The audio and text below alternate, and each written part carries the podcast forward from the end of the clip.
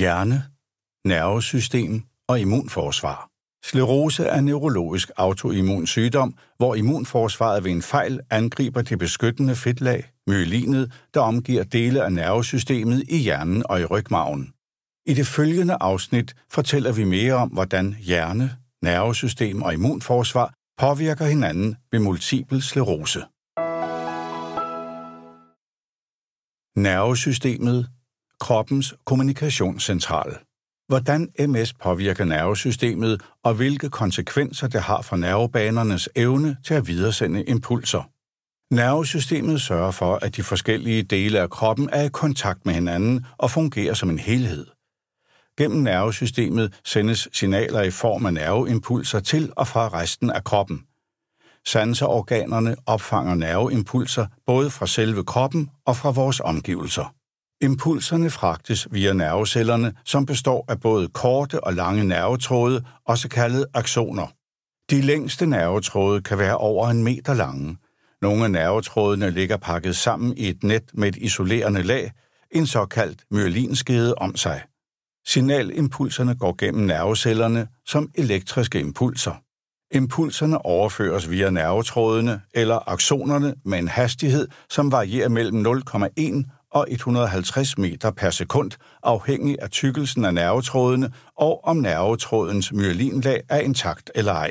Det er vigtigt, at man fortsætter sin behandling uden pauser, også i perioder uden attacker. Den fortsatte brug af sygdomsdæmpende og sygdomsmodificerende medicin stimulerer nemlig frigørelse af de stoffer, der hjælper til at øge remyelinisering af nervecellerne. Myelinet angribes. Mange af nervetrådene i hjernen og rygmarven har et tyndt isolerende fedtlag, som kaldes myelin. Myelinet gør, at nerveimpulser bliver overført hurtigere. Mennesker med MS får tilbagevendende inflammationer, som angriber myelinet rundt om nervetrådene. Efter nogle uger, når inflammationen har lagt sig, kan der igen dannes ny myelin rundt om nervecellerne. Dette kaldes remyelinisering. Hvis det ramte område er stort, kan der i stedet opstå et ar, kaldet plaks. Både nedbrydningen af myelinet, det man også kalder demyeliniseringen, og selve arvævet hæmmer nervecellernes evne til at lede impulser hurtigt og effektivt.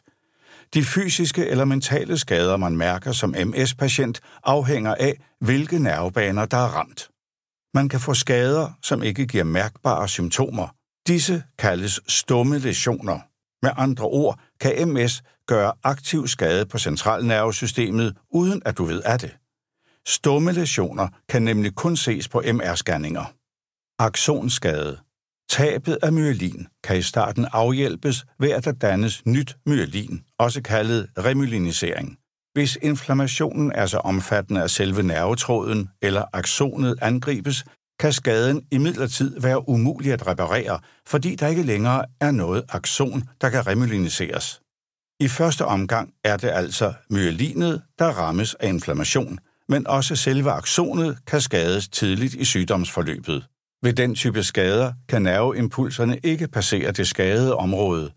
I dag mener man, at de varige skader, som nogle gange opstår på aksonet, kan være en forklaring på, hvorfor visse symptomer ikke forsvinder. Disse permanente symptomer kaldes restsymptomer og er årsag til den handicapudvikling, der kan ledsage multiple sklerose. Den mest almindelige form for MS, attackvis sklerose, består af to faser. Varigheden af hver fase varierer fra patient til patient, fra måneder til flere årtier. Den første fase kendetegnes ved attacker, mens den anden fase, sekundær progressiv MS, kendetegnes ved fraværet af attacker, men med øget funktionsnedsættelse. Aktionerne påvirkes i begge faser. Der forskes intensivt i, hvordan man kan reducere de kroniske skader på aktionerne, såkaldt neuroprotektion eller nervebeskyttelse, og man håber at kunne udvikle medicin, der ikke bare hæmmer attackerne, men også beskytter aktionerne. Remyelinisering Hjernen forsøger også at afhjælpe tabet af nerveceller ved at reparere myelinet i en proces, der kaldes remyelinisering. Da disse reparationsmekanismer kan dække over symptomer, kan nogle patienter i midlertid gå omkring og være udiagnostiserede og ubehandlede i de tidlige stadier. Forstå, hvad der sker i hjernen ved multiple sklerose. Hjerneatrofi eller hjernesvind er en almindelig del af sygdomsbilledet ved multiple sklerose og kan opstå allerede inden de første symptomer viser sig. Hør mere i det følgende afsnit. Når man taler med det sundhedsfaglige personale på MS-klinikken om multiple sklerose og de skader, som sygdommen kan give, er fokus ofte på attacker og skader på nervecellerne i centralnervesystemet. Som neurologisk sygdom kan MS dog også vise sig som hjerneatrofi eller hjernesvind, og det lægger flere og flere eksperter vægt på i forhold til det samlede sygdomsbillede ved MS. Hjernesvind lyder dramatisk, så det er vigtigt at fastslå, at det er en meget langsom proces, der sker hos alle voksne mennesker, uanset om de har MS eller ej. En neurologisk sygdom i centralnervesystemet. Multiple sklerose er en neurologisk sygdom, der giver skader på nervecellerne i centralnervesystemet, det vil sige i hjernen og i rygmarven. Centralnervesystemet er kroppens kontrolcenter, der også styrer alle de funktioner, vi normalt ikke tænker over. For eksempel vejrtrækningen, kropstemperaturen og de muskler, der hjælper dig med at holde balancen, når du sidder op, står eller går. Det er også centralnervesystemet, der sørger for at omsætte dine sanseindtryk fra for eksempel ører og øjne til nerveimpulser, som din hjerne kan forstå. Det er nervecellerne, også kaldet neuronerne, der udgør de nervebaner, som sender signalerne videre. Nerveceller er lidt specielle i forhold til andre celler i kroppen, fordi de består af en cellekerne og et langt nervefiber, et axon.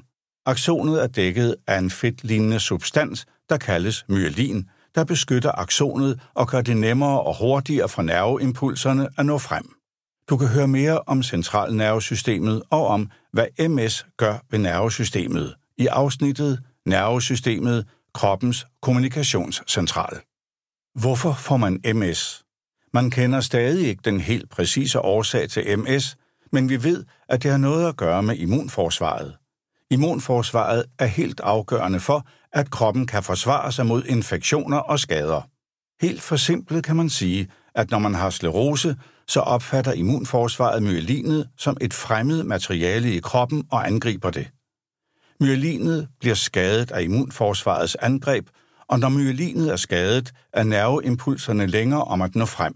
Hvis myelinet bliver helt ødelagt et sted i centralnervesystemet, kan nerveimpulserne ikke nå frem af den vej, og dermed bliver forbindelsen afbrudt.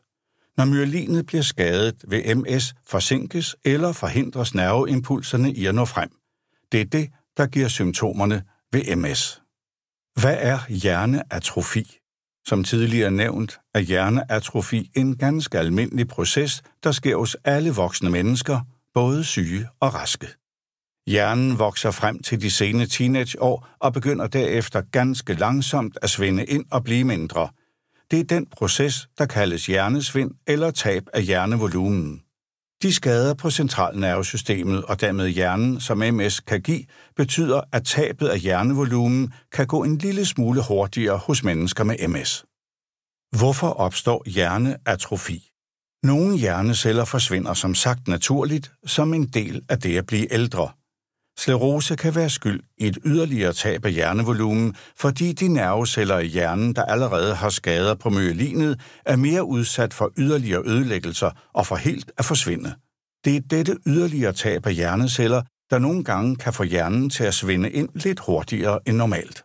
Ved skader vil hjernen forsøge at finde alternative ruter, så nerveimpulserne stadig når frem uden om de beskadigede områder. Når også de alternative ruter så bliver beskadiget af MS, kan hjernen ikke længere kompensere for skaderne. Når hjernen ikke længere kan kompensere ved at finde alternative ruter til at få nerveimpulserne frem, vil skaden kunne mærkes som et symptom hos det menneske, der lever med sygdommen hver dag. Det er derfor, man kan opleve at få at vide, at man har haft MS-skader allerede inden man har kunne mærke de første MS-symptomer. Disse tidlige forandringer, såsom skader på nervecellerne, hjerneatrofi og arvæv på hjernebanerne i centralnervesystemet, kaldet plaks, der er forårsaget af MS, er blevet kædet sammen med en række symptomer, blandt andre handicapudvikling, gangbesvær, synsforstyrrelser, seksuelle problemer og mentale eller såkaldte kognitive udfordringer. Hjerneatrofi skyldes altså MS-skader i hjernen og er værd at tage i betragtning i forhold til at bevare en sund hjerne. Se kilder og find links til mere information omkring, hvordan du kan styrke din hjernes sundhed på msguiden.dk. Hvordan fungerer immunforsvaret? Ved multiple sklerose opfatter immunforsvaret fejlagtigt myelinet som et fremmedlægeme og dermed farligt for kroppen. Immunforsvarets opgave er at forsvare kroppen mod angreb af fremmedlægemer som virus, bakterier, svamp og parasitter. De hvide blodlægemer i immunforsvaret dannes i knoglemagen. Før de er klar til at bekæmpe indtrængende fremmedlægemer, bliver de modnet i thymus, brislen og i milten. Her lærer de at skelne mellem kroppens egne celler, som de ikke skal reagere på, og fremmede stoffer, som de skal reagere på. Når de hvide blodlægmer er modnet, føres de ud i blodomløbet og lymfesystemet for at reagere på de stoffer, de ikke genkender som kroppens egne. Hvis de opdager noget, som er fremmed for kroppen, aktiveres immunforsvarets B- og T-celler, som er en del af de hvide blodlægmer. Ved sklerose opfatter immunsystemet fejlagtigt myelinet som et fremmedlæme og dermed farligt for kroppen. Særlige forsvarsceller, kaldet T-celler, begynder at trænge igennem blodhjernebarrieren og ind i hjernen, hvor de går til angreb.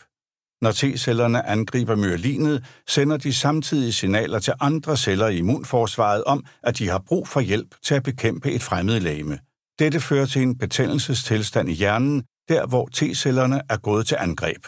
Hvis inflammationen eller skaden for eksempel påvirker nervecellerne, som styrer armen, kan skaden mærkes i armen. Hvis inflammationen sker i nervecellerne, der styrer blæren, vil man få problemer der. Nogle gange kan skaden heles igen, og symptomerne forsvinder, men andre gange giver inflammationen permanente skader eller restsymptomer. Der kommer et ar, såkaldt plak, med døde celler og nervecelleskader. Plaks er et af de fysiologiske tegn på MS i hjernen og rygmagen, som neurologen kigger efter i MR-scanningen, når diagnosen MS stilles.